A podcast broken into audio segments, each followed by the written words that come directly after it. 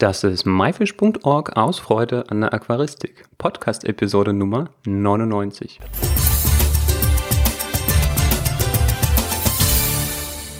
Hallo, mein Name ist Juris Jutjajews und danke fürs Einschalten. In dieser Episode werfen wir einen Blick hinter die Kulissen der Songrow Wasserpflanzengärtnerei. Bei Songrow dreht sich seit 20 Jahren alles ums Gärtner mit Wasserpflanzen. Im Interview möchte Ann Meyer den Spaß an der Arbeit und am Hobby zum Ausdruck bringen. Sie zeigt uns die Abläufe von der Auswahl über Vermehrung und Kultivierung von Wasserpflanzen. Außerdem sprechen wir über fünf einfache Pflanzenarten, die für jedes Aquarium geeignet sind und geben dir Tipps zur Pflegehandhabung und Gestaltung. Hallo Ann, herzlich willkommen. Hallo Juris, danke für deine Einladung. Schön, dass du da bist. Ann, würdest du uns vielleicht zu Anfang verraten, wie die Firma Songrow ja, entstanden ist und ein bisschen einfach mal, ein bisschen einfach mal was zur Firma erzählen. Okay. Also, ich bin Ann Meyer und ich arbeite jetzt seit ungefähr einem Jahr bei Sangro. Ähm, aber Sangro gibt es schon viel länger. Äh, seit 20 Jahren äh, beschäftigt sich der Betrieb mit der Züchtung von Aquariumpflanzen. Wir sind eine der größten Aquariumpflanzenzüchtereien in ganz Europa. Äh, unser Standort ist in den Niederlanden. Wir machen fast alles selber, und äh, haben ungefähr 15.000 Quadratmeter an Gewächshaus. Unser Schwerpunkt liegt vor allem darauf, dass wir äh, den Spaß vermitteln wollen äh, an den Verkauf von Aquariumpflanzen. Äh, hierdurch bekommen die Mitarbeiter im Geschäft äh, viel Selbstvertrauen und äh, werden Kunden auf der Aquaristikabteilung inspiriert. Und ja, somit wird der Gang in die Aquaristikabteilung zu einem echten Erlebnis. Das heißt, Ihr baut alle Pflanzen selber an, ne? Also findet alles bei euch in den Niederlanden statt. Ja, das stimmt. Also fast alles. Einige äh, Sorten, ja ganz spezielle, müssen wir leider importieren, aber zum Rest machen wir alles. Wir haben ungefähr 150 verschiedene Arten und es kommen immer wieder neue hinzu. Also manchmal fragen Kunden uns, äh, habt ihr das oder das? Und dann versuchen wir, ähm, ja, die Pflanzen zu bekommen und zu züchten. Also richtig auf Kundenwunsch. Und es gibt ja, sage ich mal, sehr viele Pflanzenarten und diese Auswahl oder eine gewisse Beschränkung, sage ich mal, ähm, die kommt ja nicht von ungefähr. Das heißt, man muss sich, glaube ich, immer entscheiden, welche Pflanzen man quasi im Sortiment aufnimmt und welche nicht. Vielleicht kommt es ja durch das, äh, durch die Nachfrage der Kunden. Wie findet die Auswahl denn statt? Ja, also da hast du recht. Es äh, geht natürlich auf Kundenanfrage. Äh, Pflanzen, die der Kunde nicht haben möchte, ähm, ja, die haben wir auch nicht im Sortiment. Und ähm, welche Vermehrungsmethoden gibt es denn? Also es gibt verschiedene Vermehrungsmethoden. Ähm, eine davon ist zum Beispiel das Sehen. Ähm, das machen wir bei der Pflanze, die äh, Samoles heißt. Ähm, andere Pflanzen werden gesteckt oder wir kaufen Gewebekulturen und die ziehen wir dann auf. Mhm. Was heißt Gewebekulturen? Also Gewebekulturen ähm, ja, sind Pflanzen oder ganz, ganz kleine Pflanzen, die äh, im Labor gezüchtet wurden und die wir dann hier ähm, ja, wachsen lassen. Also ich sag mal, die Pflanze gibt es schon, aber die ist noch so klein, die braucht noch ganz viel Pflege und die bekommt sie bei uns und dadurch ähm, ja, wächst sie und wird sie groß. Ist es das, was auch, auch als In-vitro-Pflanzen bekannt ist? Ja, das könnte man äh, damit vergleichen, ja. Okay. Und das Stecken, damit meinst du wahrscheinlich die Kopfstecklinge, also einfach so Stängelteilung oder sowas? Ganz genau. Und ähm, wie werden die denn bei euch kultiviert? Also habt ihr dann auch ein Labor oder kommen die alle in Gewächshäuser bei euch? Oder werden sie unter Wasser in Aquarien vermehrt? Ja, das ist eine sehr gute Frage. Also bei uns ähm, äh, werden äh, die Pflanzen nicht unter Wasser gezüchtet oder ähm, ja, leben die nicht unter Wasser, sondern äh, über Wasser. Und das kommt daher, dass ähm, ja, Aquariumpflanzen eigentlich so eine Art Sumpfpflanzen sind. Und diese äh, Sumpfpflanzen in der freien Natur leben eigentlich auch über Wasser. Und nur manchmal zu bestimmten Jahreszeiten äh, stehen die Pflanzen komplett unter Wasser. Und ja, so ähm, imitieren wir sozusagen die Natur in unseren Gewächshäusern, dass wir ja ein gleiches Klima anbieten. Ähm, wir haben auch zwei Klimazellen, das sind so eine Art Brutkasten. wie, wie ein Brutkasten für Babys, damit könnte man das vergleichen. Also zwei Klimazellen, wo ganz bestimmte Temperaturen und andere Verhältnisse herrschen, wo die Pflanzen sehr gut wachsen können. Und ähm, wenn sie eine bestimmte Größe er, äh, erreicht haben, kommen sie in unser normales Gewächshaus. Das ist in zwölf Klimazonen unterteilt. Und in jeder Klimazone herrscht ein ähm, besonderes Licht-, Nährstoff- und Temperaturverhältnis. Und ja, da wachsen die Pflanzen eben sehr gut. Dort bekommen sie Kraft und entwickeln sich zu starken Pflanzen. Also verschiedene Lichttemperaturverhältnisse, das kann ich mir alles sehr gut vorstellen. Aber unter andere Nährstoffverhältnisse, wie, wie kann ich mir das vorstellen? Na, die äh, Pflanzen bekommen natürlich auch Wasser und ja, in dem Wasser sind auch spezifisch oder ähm, ganz besondere Nährstoffverhältnisse drin. Und die ähm, bekommen die Pflanzen eben. Die werden alle einzeln gegossen oder gibt es irgendwie eine einfache Methode? Also das ist alles computergesteuert bei uns. An, könntest du mir bitte diesen Vermehrungs- und Kultivierungsprozess einfach mal anhand einer Pflanzensorte beschreiben? Ja, gerne. Ähm, zum Beispiel an einer Stängelpflanze, die Bacopa zum Beispiel. Also da schneiden wir äh, Triebe ab und äh, zwei bis drei dieser Triebe kommen dann in einen Steinwolleblock. Das wird immer einmal in der Woche am Samstag gemacht. Jede Art wird dann ähm, gesteckt, so dass wir immer frische Pflanzen am Vorrat haben. Diese Steinwolleblöcke kommen dann in einen Tunnel, wo sie sechs Wochen bleiben. Dort werden sie immer ja, größer und kräftiger. Nach drei Wochen ähm, verlassen sie den Tunnel und ähm, wachsen noch drei Wochen in unserem Gewächshaus. Das bedeutet also, dass sie in insgesamt sechs Wochen gewachsen sind und dann haben wir zwei Wochen Zeit, um sie zu verkaufen. Werden sie dann doch zu hoch, werden sie abgeschnitten äh, mit einer spezial entwickelten Maschine. Dann können die Pflanzen nochmal neu austreiben und äh, nach vier Wochen äh, sind sie dann wieder verkaufsfähig. Manchmal entstehen dann aber unregelmäßige Pflanzen, die nicht mehr so schön sind. Zu vermeiden, dass unsere Kunden äh, Pflanzen empfangen, die äh, unregelmäßig sind, äh, entscheiden wir uns dafür, dass wir drei dieser Blöcke äh, zusammenbinden und davon einen Topf machen.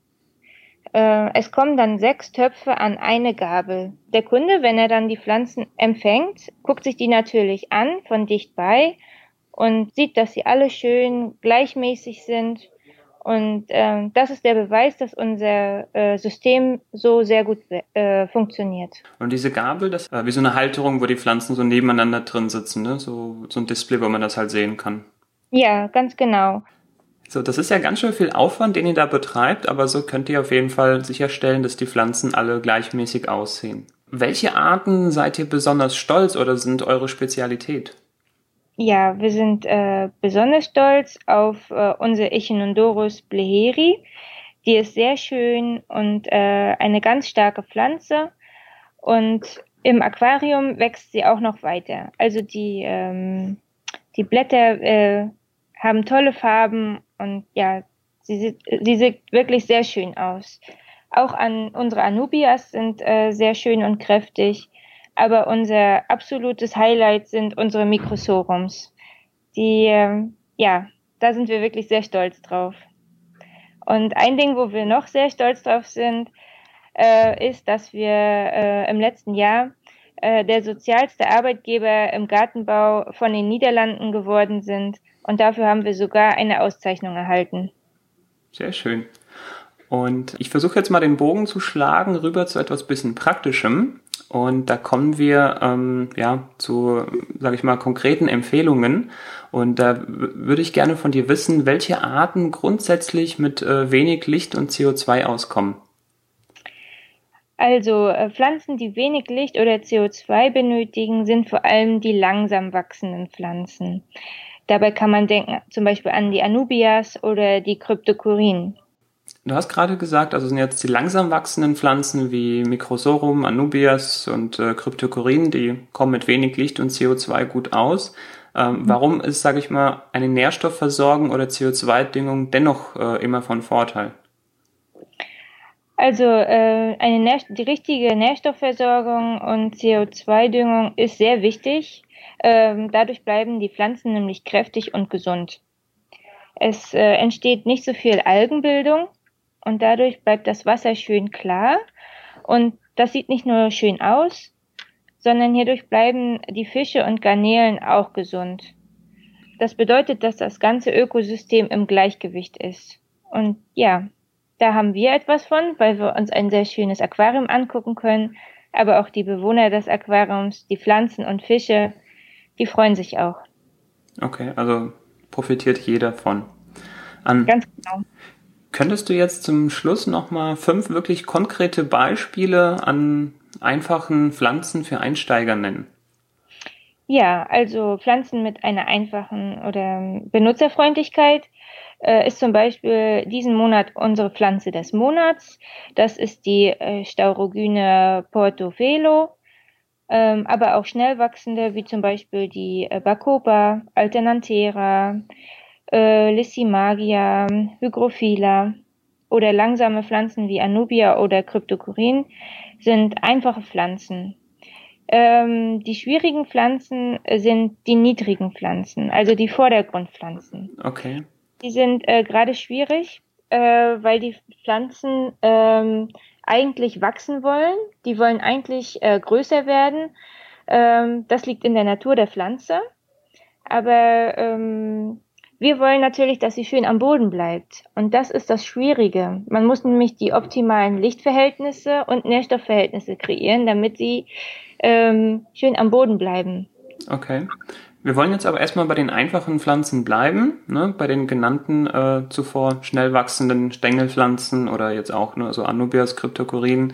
Mhm. Und gibt es da vielleicht so einige Tipps, die du zum einfachen Gestalten geben kannst? Ja, also ich persönlich finde es immer ganz toll, ähm, Pflanzen auf Holz äh, zu sehen im Aquarium. Das kann man natürlich, wenn man ein neues Aquarium einrichtet, kann man so ein schönes Holzstück äh, mit einer Pflanze darauf, eine Anubia zum Beispiel, äh, ins Aquarium mit einbauen. Das macht gleich was her. Aber ähm, auch Learning by Doing. Einfach mal ausprobieren, was schön zueinander passt.